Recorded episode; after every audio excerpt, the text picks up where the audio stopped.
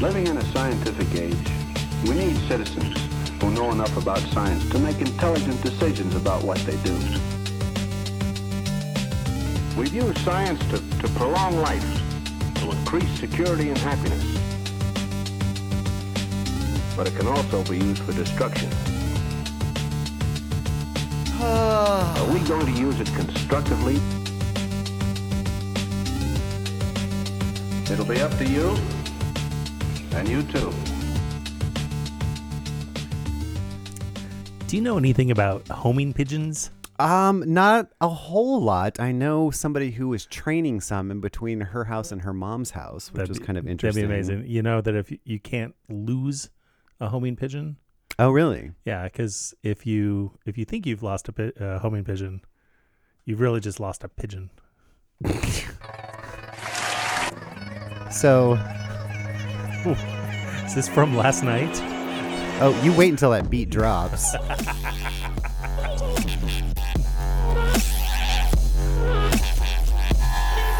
Oh, it dropped. Your ears are not deceiving you. This is, of course, DJ rave artist Freddy Todd with his new single Shellac. The completely danceable. So what did you do last night? Was that a dog bark? Probably. So I spent a lot. Yeah. So, so I went to a rave last night. So every conversation I had with Brian, I had to have over. No, no, no. Uh, wow, look at the the bass levels on our So is on our monitor. our recorder is just mad. Uh, So I went to a rave at. I, I yeah, make it stop. off. Sorry, Freddie hot. Nick, Nick had a uh, a dubstep phase Yeah. for like a week and a half. It I was surprised dubstep is, is that seems so 10 years ago dubstep. But to back up, Sorry. I am fresh off a forest airplane rave that I went to last night with our friend Brian the Unipiper. So there is a 727 airplane out in the forest about 10 5 10 miles west of Hillsboro that some guy however many years converted into a house. And it's kind of a, a, a famous house if uh, you see lists of like crazy houses or on HGTV like my mom and dad. Um, and there was a huge rave thrown there last night that the Unipiper was involved in. So I spent oh a good six hours at a rave last Raving? night raving, and it was it was wonderful and crazy and weird and it was not I don't think like a what your standard rave would be like if you went to a rave at a venue for a rave. I think the rave was incidental because as you can hear, you can't really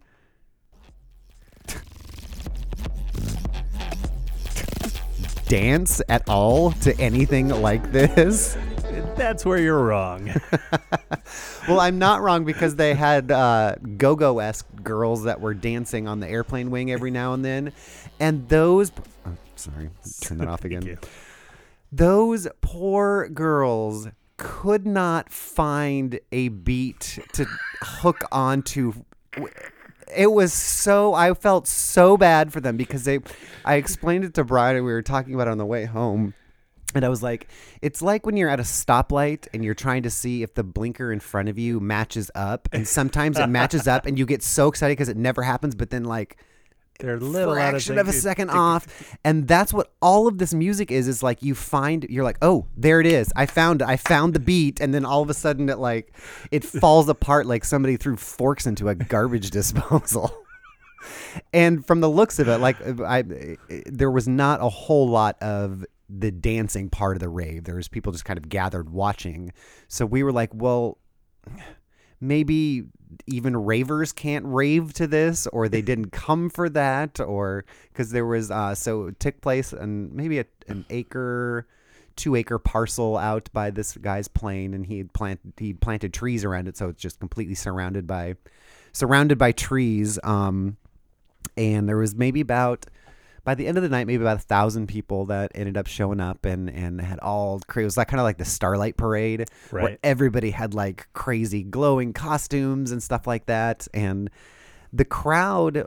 I mentioned it didn't seem like it was specifically for set up to be like the rave. It was just more of an experience because like the first half of it that we were there, there was like moms and like well put together like suburban type you know 60 year old women walking around looking at things and like this really diverse group of people that Right. showed up which was i could just imagine the those moms being like oh the kids will never believe that we went to a rave in the forest at an airplane we've got to go to this Right.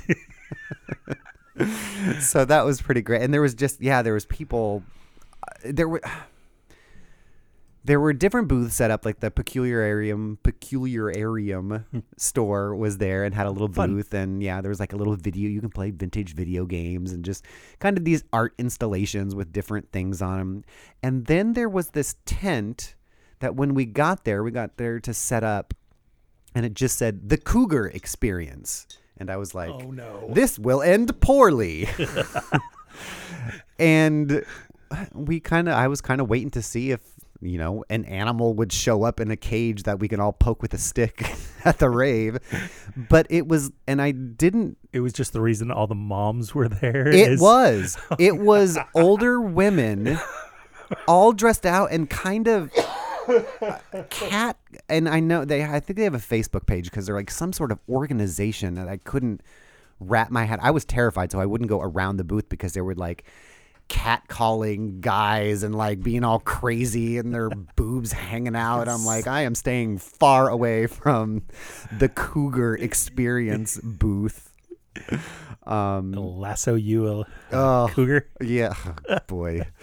But they had uh, one of the things I liked the most was uh, the glowing hula hoops, and they Oh, yeah. use the LEDs that have like the when you start to spin them, it makes different patterns, which would change, and so it like look like this cool glowing ball, and then it would like it'd be polka dots, and then like lines going back and forth. Those were really cool.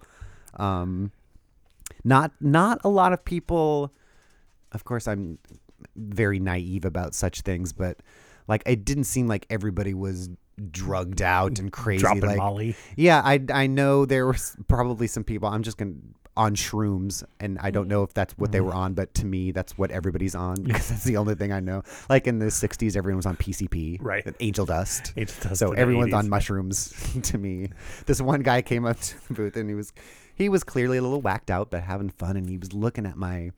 Uh, VHS lamps, which I had like on super, super blink Pulsing. or whatever, pulsing, and he was staring at it, and he was looking at it, and Whoa, said he liked it. yeah, see the universe. yeah, and then he walked away and and he goes, "Hey man, keep that shit up." Yes. And I was like, "I will." Shrooming weirdo. just for you. but like lots of costumes, like I said, lots of glowing things. But then there was like a guy dressed as, uh, um, what is that noise? I don't know. Is something deflating? I think so. Our, electronics are stomach? deflating. I've never heard that. That's weird. Um, but then the guy, some guy dressed like a rebel pilot from Star Wars, and like another guy with Buzz Lightyear, and so it was like it wasn't a theme, but it was just leftovers from Comic Con. Yeah, it was it was really fun. And on the way out there, I noticed twice yesterday for the first time, we passed a hemp farm, Oh, an industrial hemp farm. That thing's gonna drive me crazy. That squealing noise. But I noticed there's one on the corner of uh, uh, where I two hundred five and I five meet. There is a, a hemp farm there, and then we drove. We were getting close to one, and I'm like, "Oh my gosh, I really smell weed right now." We were driving out there, and we crested the hill or whatever, and they're like hemp farm, and they had a giant sign that was like, "There is no THC in here," but it was weird just Stop to see stealing our. yeah, stop stealing our our weed. Um, so it was weird to see just like a whole field of just weed growing there. Right. And it, it really, I didn't, for some reason, I guess I didn't, I thought maybe the non THC weed doesn't smell, but Mm, like Brian it smells. legitimately thought we'd hit a skunk. And I'm like, no, that's probably why they call it that's weird. skunk. Yeah, the CBD market is exploding, and uh, and so oh, and so you can hemp- get it from hemp Yep, too. Okay. Interesting. Um, but yeah, it was it was a crazy fun experience last night. I love doing stuff like that with Brian because I we have the safety of the booth so we can observe everyone and still have our little zone to just stand there and but I mean that the music we just stared dumbfounded at each other all night. And it's like I'm sure there is rave music that I like wouldn't hate and like I've heard some dub Madonna went through a, a very tragic dubstep Right. uh era too. And it's like I get it, like it's kind of neat, but it's just I mean just nothing that and they had four or five different DJs and they of course they all sounded the same. And I was like, we need Nate from Not Nerd to come DJ the like if they would have just played like awesome retro 80s music, it would have been like a total hit. Like people would have sang along and danced and like but every it everyone just kind of stood standing and staring and but then it got dark and they had the lasers that would shoot out. Oh, fun. And so like you would look in the distance, which was just trees, and you would see all of the lasers like split up on the trees and all the needles and all everything. And it was that was that was really neat at the end of the night. Nice. So so yes, I recommend once again if you have a Unipiper friend who can get you to a airplane forest rave for free, then I I recommend going to that. So That it was- was it was Mm, fun. That didn't end up being free for you though. You worked for almost you know eight hours. Or I whatever did. Well, that's the fun part for Right, me, I totally. guess, the, the getting in. So yeah, I did get uh, this amazing. Brian gave me one of his new shirts. ah, that's which really is cool. the uh, the Friday the Thirteenth inspired one, where he's Right. wearing his Jason mask and holding a machete and riding his thing, and he designed it to look like an old, an old uh, vintage '80s shirt. So I did get that out of the deal. So yeah, it was it was pretty crazy. Am I? Is that noise just still dubstep? Is I- that what's playing? No, I don't think so. I don't think so. You want to unplug your computer Oh, yeah. to see? And we're back. Should just troll everyone and have another hour of. Oh, that was another thing too. So when we got there, they wanted Brian to go up on the wing and like ride around, and it had been raining, and so Brian was like, uh, "No, I'm not going to do that." Um, and I was getting off. Uh, I got on the wing too and got to walk on that, which is it was so bouncy when you first got on, way towards the outer edge, and of course when you get closer to the plane, it's completely stable. Um, but that that's where they had the DJ booth up on top of the wing, and I was getting down, and this guy came up, and he he worked there. He's like, "Oh, are you Todd?" I was like, "Yeah," and he's like, he kind of looked at me and shook his head. He goes, "You're." headlining rave DJ Freddy Todd. and I was like, what? and everybody, Brian noticed it too. Like when they mentioned this Freddy Todd guy, it was as if they were saying, "Oh, is Michael Jackson here yet?" Like as if everybody knew who that he they he came from Seattle. Like he's got like a legit um a legit career at this. Yeah. But I thought it was like this funny if it was a sitcom, I would have been like wrapped into becoming the rave DJ because I said the wrong thing to the guy. But you can check him out at freddytodd.com. oh, can you? Wow. Uh, I didn't pull a lot of news, what with all my raving, but I did have uh, a couple uh, little things. Uh, one of them is an article about the Silicon Valley heavyweights who want to settle the moon. So there's been a lot of activity on the moon. China just went there and found the maybe gel-like Gel-like substance. substance. Uh, India is uh, either just launched or just landed. I can't remember They just which one. crashed. Uh, Oh, they just no. crashed and and uh, dispersed. No, this Oh. was a few weeks ago. They Okay. dispersed the uh, um, tro- not troglodytes. The the Uh, tar- tardigrades. tardigrades. Okay, I think there was an update something last week. I remember yeah. from, um, but this whole drive of uh, what they're saying that rich people want to start to um, settle the moon, so we I guess have an escape plan. Um, but two Oregon stories here. Multiple sightings of quote secret military aircraft were reported near Oregon USAF base.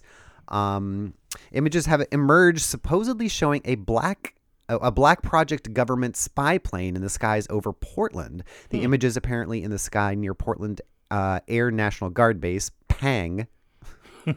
show a mysterious triangular object uh, in startling clarity. Oh, this is just like the underside of an airplane. I'm just seeing this for the first time. Uh, YouTube conspiracy theorists, of course, uh, were sent the photos and uploaded them. They said they have received multiple accounts of people who have seen this. Um, uh, one witness told the channel the craft didn't make a sound as it flew in the skies. This is, by the way, from uh, the English tabloid Daily Star. so if you look at the picture, it kind of looks like a moth, which is what the bottom side of like an F 16 looks like, you know. So sorry, I did not pre read that, but apparently England thinks that we're. But there was a ceiling collapse at the Portland Art Museum. Really? Part of the decorative ceiling collapsed Tuesday at the Portland Art Museum's Kridel Grand Ballroom. No one was inside the room at the time. A group was getting ready to tour the room as part of a possible future rental. I wonder how that ended up. no one was injured and says no artwork was damaged. Six chairs and a table were lost. Uh, it says engineers examined the third floor room and the rest of the Mark building. That's right, that is the Mark building, and found no structural safety issues. Um, the curator said, "quote So many of us share fond memories of attending events with our friends and families in the grand ballroom." Well, Well, thanks. Brian Ferriso, for having a quote that has nothing to do with what happened. I wonder how that uh, price negotiation went with that. it's like We're willing to cut twenty percent off as the roof is just collapsing in the background. thirty percent. I remember in, 40%. in in high school, our gym was was pretty old, and by then I remember we had gone through several earthquakes. We had one of the big earthquakes when I was in the gym, which was scary. Ooh.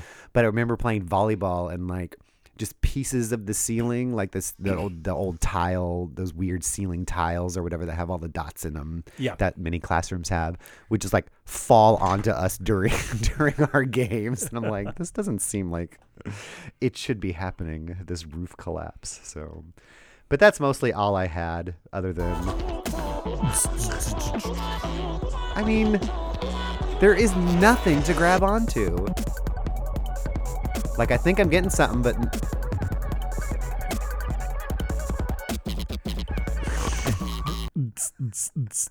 so and Nice. thankfully the music was not as blaringly loud as as we were both fearing. Good, yeah, yeah, So I didn't need my earplugs after all. so it was quite something. cool. Um, you want to uh, talk about the Sonic, Sonic sketches? sketches? I wonder what in the world would a Sonic sketch of a dubstep Dubstep. song like? What is what even is this waveform? I guess I'll find out later tonight when I edit this. I mean, this is just all squared off plateaus and, and nonsense. spells out a message. But if Freddy Todd, if you are listening to this, if you have found your way to our podcast and our review of, of, of your music, then maybe you want your newest single, Shellac, as a sonic sketch. Well, if you don't know what that is, Freddy Todd, a sonic sketch lets you display your favorite song as a beautiful piece of visual art. Perfect for dubstep enthusiasts to see your art out on the wall as a waveform in either a set of three 12 by 12 panels or a single 8 by 24 piece of brushed, polished aluminum. So uh, these are really, really neat. If you hadn't had a chance to go to sonicsketches.com to check them out, I recommend doing so. We're going downhill into the holiday season and gift giving is coming. So if So you fast. if you are a planner and want something special and something really, really neat, uh, then go check out sonicsketches.com and use the promo code Mark Todd, and you will get free shipping anywhere in the United States. So check them out, do us a favor, and support them. Mark Todd. Mark Cool. Todd. Cool. Well, I uh, I gave a little teaser before we are going to talk about homing pigeons. Oh, Yeah, okay. So oh, um, nice. I've, um, you know, we've all heard about them. We've all, uh, I knew somebody who had some Yeah. in Italy. It was really a kind of a big sport in Italy. apparently. Okay. And I've always wondered, like, what's the deal? what's the deal? with What's the deal with homing pigeons? pigeons? And uh, apparently, there's recorded instances of using homing pigeons for 3,000 years. Wow. They were used to deliver, there's recorded documentation showing that they used homing pigeons to deliver the results of the original Greek Olympics out to the masses. Whoa. right? And so That's crazy. it go it goes way back and has been used by almost every civilization since. So, uh, Egyptians, uh, the Huns uh, used homing pigeons. The uh, the Greeks and Romans uh, in Romans in 64 BC. There's there's documentation of them using uh, homing pigeons, and mostly for messaging. But there is at least one instance. I thought this one was really interesting. Uh, he was a fruit-loving Arab ruler, and he used pigeons. That's what I want the first line of my of my obituary to be a fruit loving Arab ruler. ruler. Uh, he used pigeons in the Middle Ages to bring him a fix of Lebanese cherries across the way. The uh, so distance wise, what do you think? Uh, we'll we'll just talk some big picture numbers, and then we'll just talk about more of the mechanics of. Well, boy, if they, I mean, if they were doing it way back then for things like the Olympics, twenty six point one miles as far as one marathon. one marathon. Uh, oh, I don't know. I'm boy, a thousand miles. So the longest recorded um, uh, homing pigeon flight is seven thousand miles uh, from the the deep part of Africa all the way to England, and it was done in the 1800s. Uh, it took 55 days. Wow, that's not bad. Not bad. and so, and uh, the, and so many races today take over hundreds or e- even like 700 miles. Uh, is kind of a, a standard com- competitive uh, pigeon race, and so. which is still a thing. Okay, so so a couple other amazing little after parts. after Forest Airplane Rave, I think uh, pigeon. What, shoot, what did you just say?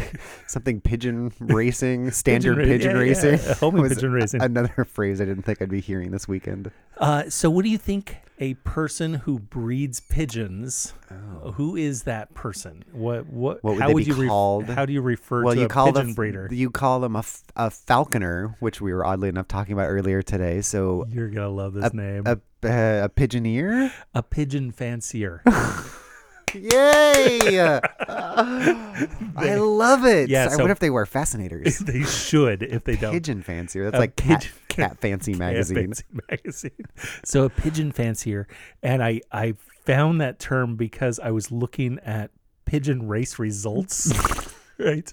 And it has uh the the, the Before name- you started researching this topic, or that's no, what you got into this topic? When I got into this topic, I'm looking at results and trying to interpret the results.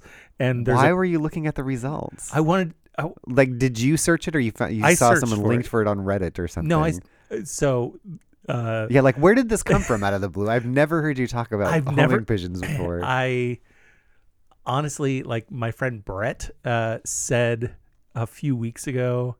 You know what you should do as a hobby? you should get some homing pigeons. I have no pro- I'm I'm almost shocked that you at some point in your childhood did not train homing pigeons. right? That's an absolutely marked childhood It thing is to a do. marked childhood thing to do, and and so that was the seed. And last night, as I'm thinking about what the topic is, I'm like, uh, of course, homing pigeons, and I like to pick topics that I've heard of or been adjacent to, but don't know anything about, so I can kind of learn along Yeah. with everyone. And and this was a perfect perfect topic. So I was always under the impression that you have kind of two points and you can send the pigeon back and forth. right. And that's not true. Oh, because there So- was like I mentioned at the opening of the show that you were surprised I knew somebody that did homing pigeons. I right. saw the surprise in your face. And so they But that's what she was doing between her house and her mom's house in like West Linn or whatever. They were like just teaching it back Exactly. and forth. exactly. And so what they're they're a one-way street. And so you would transport the pigeon to an external location Okay. And it will always find its way home. And so that's really great for like a war situation where you've got a home base that is the, the need, you know, the center of in, intelligence and information.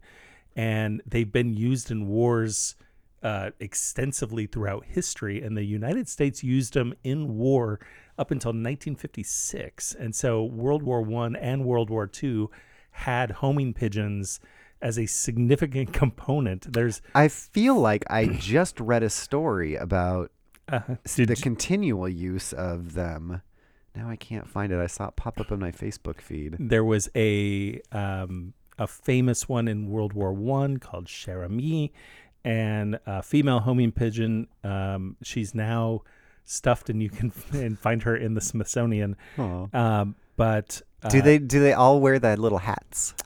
No, no. Um, The little sky captain in the world of tomorrow hats? No, most of them have uh, a, a little container fixed to their leg. right. And so that, that. They that's like where the roll up a piece of paper. Ex- exactly. So, uh, in France during World War One, uh, when been trained by American uh, pigeon fanciers, uh, she's the most famous for delivering a message from an encircled battalion despite serious injuries during uh, the Argonne Offensive in October 1918 saved hundreds and hundreds of soldiers who had been encircled and got those those encircled soldiers wow. sent a message out by pigeon uh, back to home base, and so the home base would have a coop.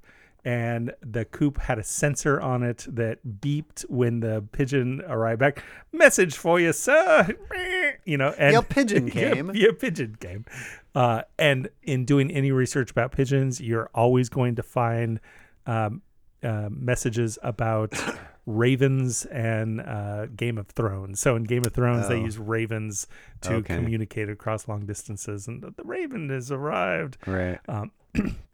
So, uh, so you alluded to how the process works, but basically, you get them. Uh, it, it's a natural instinct, and it is So this works in all pigeons? there's there's definitely breeds. There's a there's a breed that is specifically uh, bred for- to uh, be a homing pigeon, and other pigeons demonstrate this ability, and so you could use any uh, I'm gonna any catch a pigeon after the show and bring him home.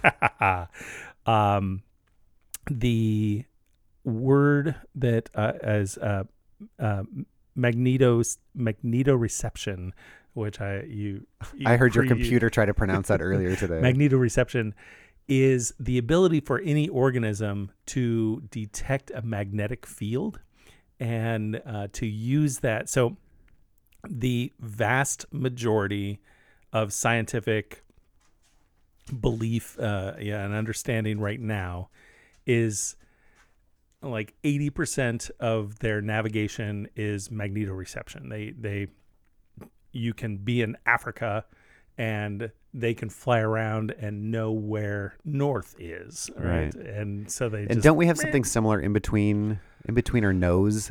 I think the bridge of our nose has something that yeah, it's there's a uh, a type of receptor inside your eyeball actually that Oh, really? has some ability uh, that we have not yet been able to. There's there's a research paper literally come out that's come out this year in 2019 that has some information up and correlating humans' ability to detect magnetic uh, Right. receptions, and um, it's not it's not proven yet. It's not. Yeah, we don't know much ab- because we right do, now. yeah, we do all have a sense of direction that works Right. everywhere except on a cruise ship where it would not work at all. Take a homing pigeon on a cruise ship and they'll never fly themselves into the ocean. so they've done other research with homing pigeons where they've put basically like frosted contact lenses on them. Sounds terrible. Whose job is that? That, was literally pin- part of the video. was like, down the pigeon. Can you imagine having that job? Uh, so they put frosted. Uh, Why not just be. a hood? it's- it's- Seems like you're over solving the breathe. They problem. wanted, wanted to breathe and stuff. So um, what they were showing is the uh, pigeon can come within about a mile of its home without being able to see, See it. Right. And so they use land markers definitely for the final descent. Uh, but they've shown somebody had a chart of like the learning pigeon and its GPS receptor that they've got strapped onto its foot. So the first five flights were fairly uh, serpentine and would would uh, go off Meander course and and- meander around. And then after about five, it figured it out, and the next five tracks were almost identical. Wow. And so it locks in, and then they believe that it identifies landmarks and uses those landmarks, roads and lakes and Mhm. and different buildings or whatever. And so they they it's it's a mixed bag right now. There is still some debate about the specific mechanics of how uh, uh, one of the theories uh, of how a bird is able to uh, locate its home, even having not been in the initial location, like in the in the place of Africa. Mm. How does it know that it needs to go north and not south or Right. or whatever? It, and so there's a lot of debate around that. So I mean, their brains are so small, they're the size of a pea. which is why, totally. which is why the fact that like crows are super smart freaks me out. Right. It doesn't make sense. Pigeons have also been shown to be able to read four letter words. so they they get a treat when they identify an English word and they don't get a treat if or they get a treat if they identify that this one is not a word. Okay. And they like 80% of the time were able to learn words. Well, I've seen videos of them fishing. They'll like pick up a piece of bread and they'll throw it in the it the water water. until the fish comes, and then Yeah. they'll eat the fish. Right. I don't like birds. I don't think. they're they're crazy. Uh, and so 55 days people breed are called Does it say- fanciers. Did it say like who figured this out? Yeah, I mean, 3,000 just years some ago. guy that could not get rid of the dumb bird that was. It's like I wonder if I could use this. Right. Uh, but it's uh, essentially you establish your home roost, and uh, if you now take them a quarter mile away where they can still see the tower of the roost, and um, you make sure that they're kind of hungry and want to come home. Then, um, then you expand that to a half a mile, and then a three quarters mile, and so sometimes it takes uh, a long time, you know, weeks or months in order to get them trained to go 40 miles across town or Right. whatever. I should ask for an update from my friend at church. Yeah, that'd be fun. theirs. But uh, it would be fun to have a friend across town that you could send, send messages for. Yeah, and so, That would be so cool. but it's only a one-way street. So See, that's the part that doesn't make sense. So, like, if the when the army base finally got that, like, how did they send? I guess they just sent someone on a horse back to like Well- contact them back. well, in in that case, they were able to um, deploy the infantry to to you know Right, right. But I'm thinking of like yeah, back in the 400s or whatever. Right. And so it's a one way message uh, that you hope they You get. And think so, you can do it both ways. and so a lot, well, it, or have one bird go that goes one way. There you go, and the other. It's like it's that logic problem of getting all the people across the river, but you can only put two people in the boat at the same you- time you but have none of one them could be the pigeon same. carry the other in a little, in a backpack. it's just sticking st- back to back. all right, my turn to go back. I guess there a is by my below. by my church. There's a like a garden nursery type place that has a big pigeon roost, you know, in there too. So those, I mean, probably all just the same idea. If they have a home, then Totally. And the, I should steal one. at the See how long it takes weddings when they there. release the doves or the pigeons, uh, those are just 20 homing pigeons going back home. Escaping, getting Escaping. getting their freedom from these strangers. I sent you that video a couple, I think, last week of that bride and groom that were going to release homing pigeon, and the girl releases hers and just went we completely limp. I don't know if it's dead or so not, but it's just like she basically threw it on the oh. floor. it, what was great is like it was it was like one of those scientific diagrams of of gravity works no matter what and and so figuring out the because trajectory. they both released at the same time at the same trajectory and one went up and one just had the perfect arc down it just Oh, it's wonderful. So sad. so sad. Uh, yeah, and so it's it's so it's a it's a sport and a and a Yeah, when I I just looked in for news now, trying to find it if, if I did see that news story, but the first thing that came over, what came up was the Lorain County Fair headline: "Homing pigeon athletes of the sky." so they had a big get together. A racing pigeon sold for 1.4 million dollars. 2019 the first yeah that uh the previous record was uh about, about four hundred thousand dollars and so this was it really raised eyebrows in the Man. in the pigeon fancier community Wow, yeah, love affairs with pigeon racing.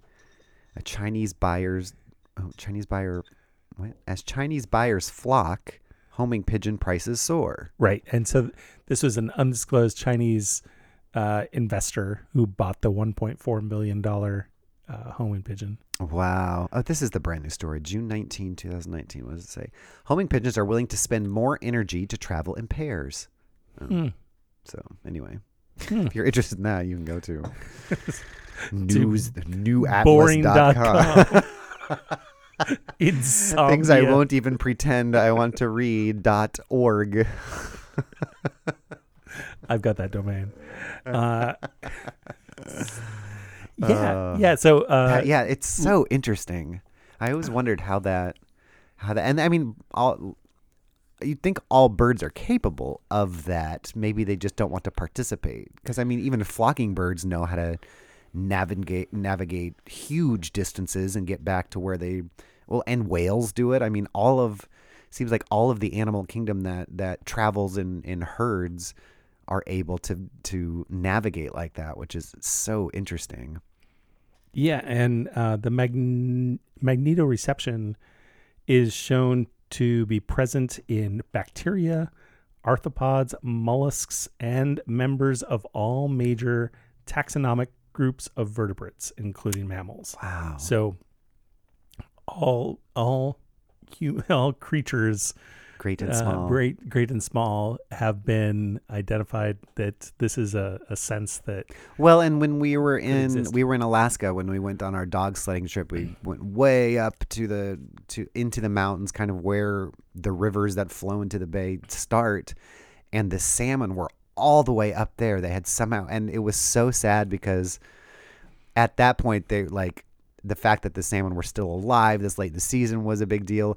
But basically, when salmon go up the river to spawn, they just hang out in like shallow water and literally decay in the sun until they are dead. so we saw them in that stage, which was just really sad. Just big hunks of them missing and like oh. sideways, just like banging into the shore, and it was terrible. But th- yeah, they do too. They somehow are just They know. that freaked me out too. Is that they're just compelled yeah, for reasons that they don't know that they have to get to this place. right. Oh, that's so weird. Yeah. So the yeah the the homing pigeon using magnetoreception, using their eyeballs, uh, and sometimes, unless they're covered with unless they're covered in cloudy contact lenses. but they also suspect that there's position of the sun is used and um, They've got their sextants, their pigeon sextants. and um and and other magnetic information Right. I. So yeah, the, the whole magnetism thing, in animals is weird. just well, at all, like the existence of of- magnets and magnetic fields and magnets. How do they work? Um, wow, that is so fascinating. Yeah. Oh, that's fun. I'm glad you brought that up. Uh, oh, there's one more thing about the rave. Oh yeah. So it was supposed to be and billed as a silent rave, which I was assuming, Oh, yeah. you know, it is close enough into, you know, by a town and there's, you know, other farmers and neighbors, so I'm sure they have to drop their noise levels at some point. And so everybody got these cool headphones that like lit up and there was two channels. There was one channel of, of a DJ that was off on one half of it and the other one was the guy that was on the plane, which I thought was dumb. But um, I thought, well, it's going to be so cool to be in the forest, hearing this like thumping rave music in your headphones, but when you take them off, it's just quiet. Like Right. that, they never did that. They played Why? that stupid music Why? the whole time. So stupid. And there was It's one not a area. silent. I know there was one area that was kind of the silent, but I mean the other music you could still very loudly hear. But that was funny to see like everybody just grooving out, like, and all you can hear there was a guy up on this big platform thing play, uh, DJing off his computer, and you could just hear it come out of his like his sad little computer speakers right. because it was like through everything else, and Right. so it was funny to hear this tinny little beat music and like everybody like freaking out and dancing and but I was really disappointed that it wasn't it never became the silent disco rave thing because that would have been so cool. We came across one of those up here at Laurelhurst Park. Oh, uh, wow. A couple years ago, that was silent. Uh, we didn't know it was happening, and so you're walking through the park, and then there's a bunch of hippies that are dancing silently. Did they have all- headphones or it was they just all had headphones. Okay. Yeah, So they weren't even they weren't pretending because I can see that happening too. I can see that happening. the music's in your head, man. uh, feel it. And uh, yeah, they were all dancing, and, and there was a DJ there, and he had headphones on. So, and that was it. And we never heard any of the music. That's and so just walking funny. by See, them. yeah, that would have been cool in the dark in the forest with the lights hitting all that stuff. But yeah, sadly that was not to be. And I didn't get to go in the plane, but um, I think one of these days that you and I Yep. and, and perhaps my mom and dad who showed interest will go out there and get a little tour of his property. Brian said he may or may not be a little, a little on the crazy, uh, on the fringe maybe, but I mean he's a some rich old man that lives in a plane in the forest. So I guess you know what you're getting into when you approach that.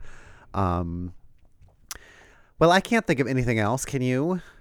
I don't think so. Um, I can think of uh, so uh, Brian the Unipiper. Speaking of, has uh, a couple more events coming up for Weird Portland United, his nonprofit. So you can go to weirdportlandunited.org for that. They're having a, a gala at in the next couple weeks. Um, with some Portland weird luminaries, and so that should be really fun. Um, you can meet Rojo the Llama on a, in a couple weeks on a Monday, which I think I'm going to be able to go to. Mm-hmm. Oh, nice. So yeah, I finally get to go to something. Um, but other than that, go to funemploymentradio.com and listen to Greg and Sarah's show, which they do every day. Um, it's a great show. You can become a member of their supporters club and get stuff live and get some behind the scenes stuff too. So go check them out. And like I said, sonicsketches.com. I'm going to give Freddy Todd another chance here. Maybe I was judging Shellac too harshly. So we'll dig into uh, his catalog a little bit more uh, to see if we can really tell the difference between all these songs. Off of his album Wreckulous, W R E C K U L O U S, this is Heavy Matica. So we will see you guys later.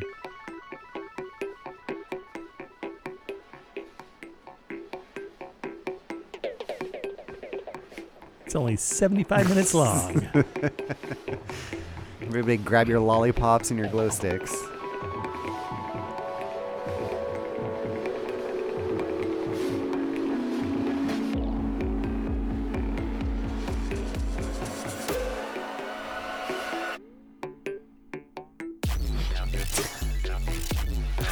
it was really a parody of what me and Brian thought rave music would be like.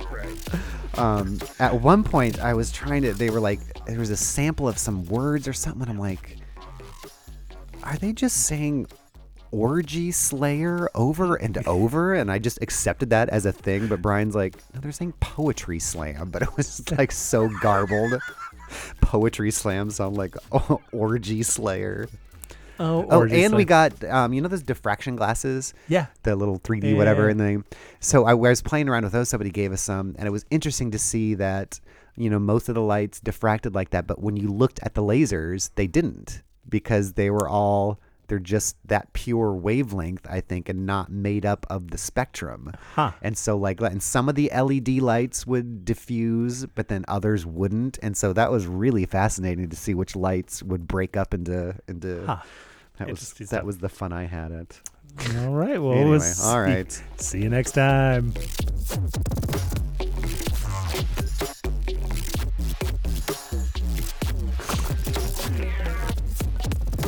This is a real song. This is not me starting and stopping music. I told Brian this sounds like music Transformers would have sex, Sex too. too. He sent us that message. Yeah.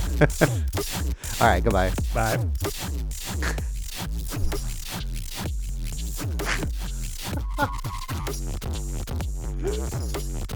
It's like epilepsy at the dentist office.